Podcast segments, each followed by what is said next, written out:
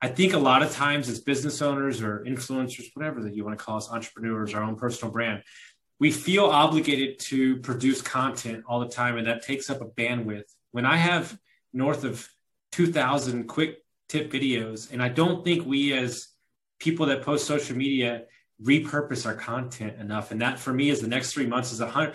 You feel like it always needs to be something new, but as long as your message stays the same, you know you gain and lose fans. So like you when you said like you just got to keep posting so they see what your message is that for me hit so home. And i think we got to get out of the game of feeling like we always have to be producing.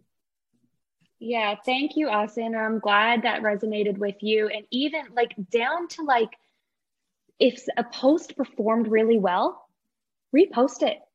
Like go back and dig through and repost it two reasons. One you know Instagram's not pushing out that post to every single one of your followers. They're not seeing it. Two, you've probably gotten new followers since you posted that. So, you know, and and then three, if somebody sees it twice, great. so yeah, definitely re- repurpose it. Yeah, that's a good point too. I forgot about it. Kind of goes with um, uh, a recent theory that I heard, which is like if you sell somebody a product and they're on an email list, everyone's panicking that you need to remove them from that email list of the same sales pitch. When in reality, it actually reinforces them and encourages them. Oh, I just bought this book. I, I got to read it again. Exactly. well, uh, the, the, the, the what, what we do, and, and I'd love to hear your viewpoint on this. You know, Instagram came out with the rooms, right? Live, the four people Mm-hmm. And we're doing one tonight. I'm doing one the next day. Like I've done a lot.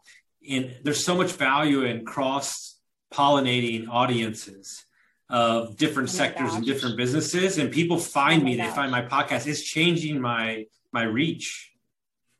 So it's so that's that would if we the presentation was longer, we would actually went into that because collaboration is a huge, huge part of growth. And like you know sometimes I, I, have clients come to me and they're wondering why they they're not growing in followers and it's because they're not collaborating with other people. So like th- again this is not facebook 2012 right? This is a set we're dealing with saturated platforms all right? And we're it's just as well to say it.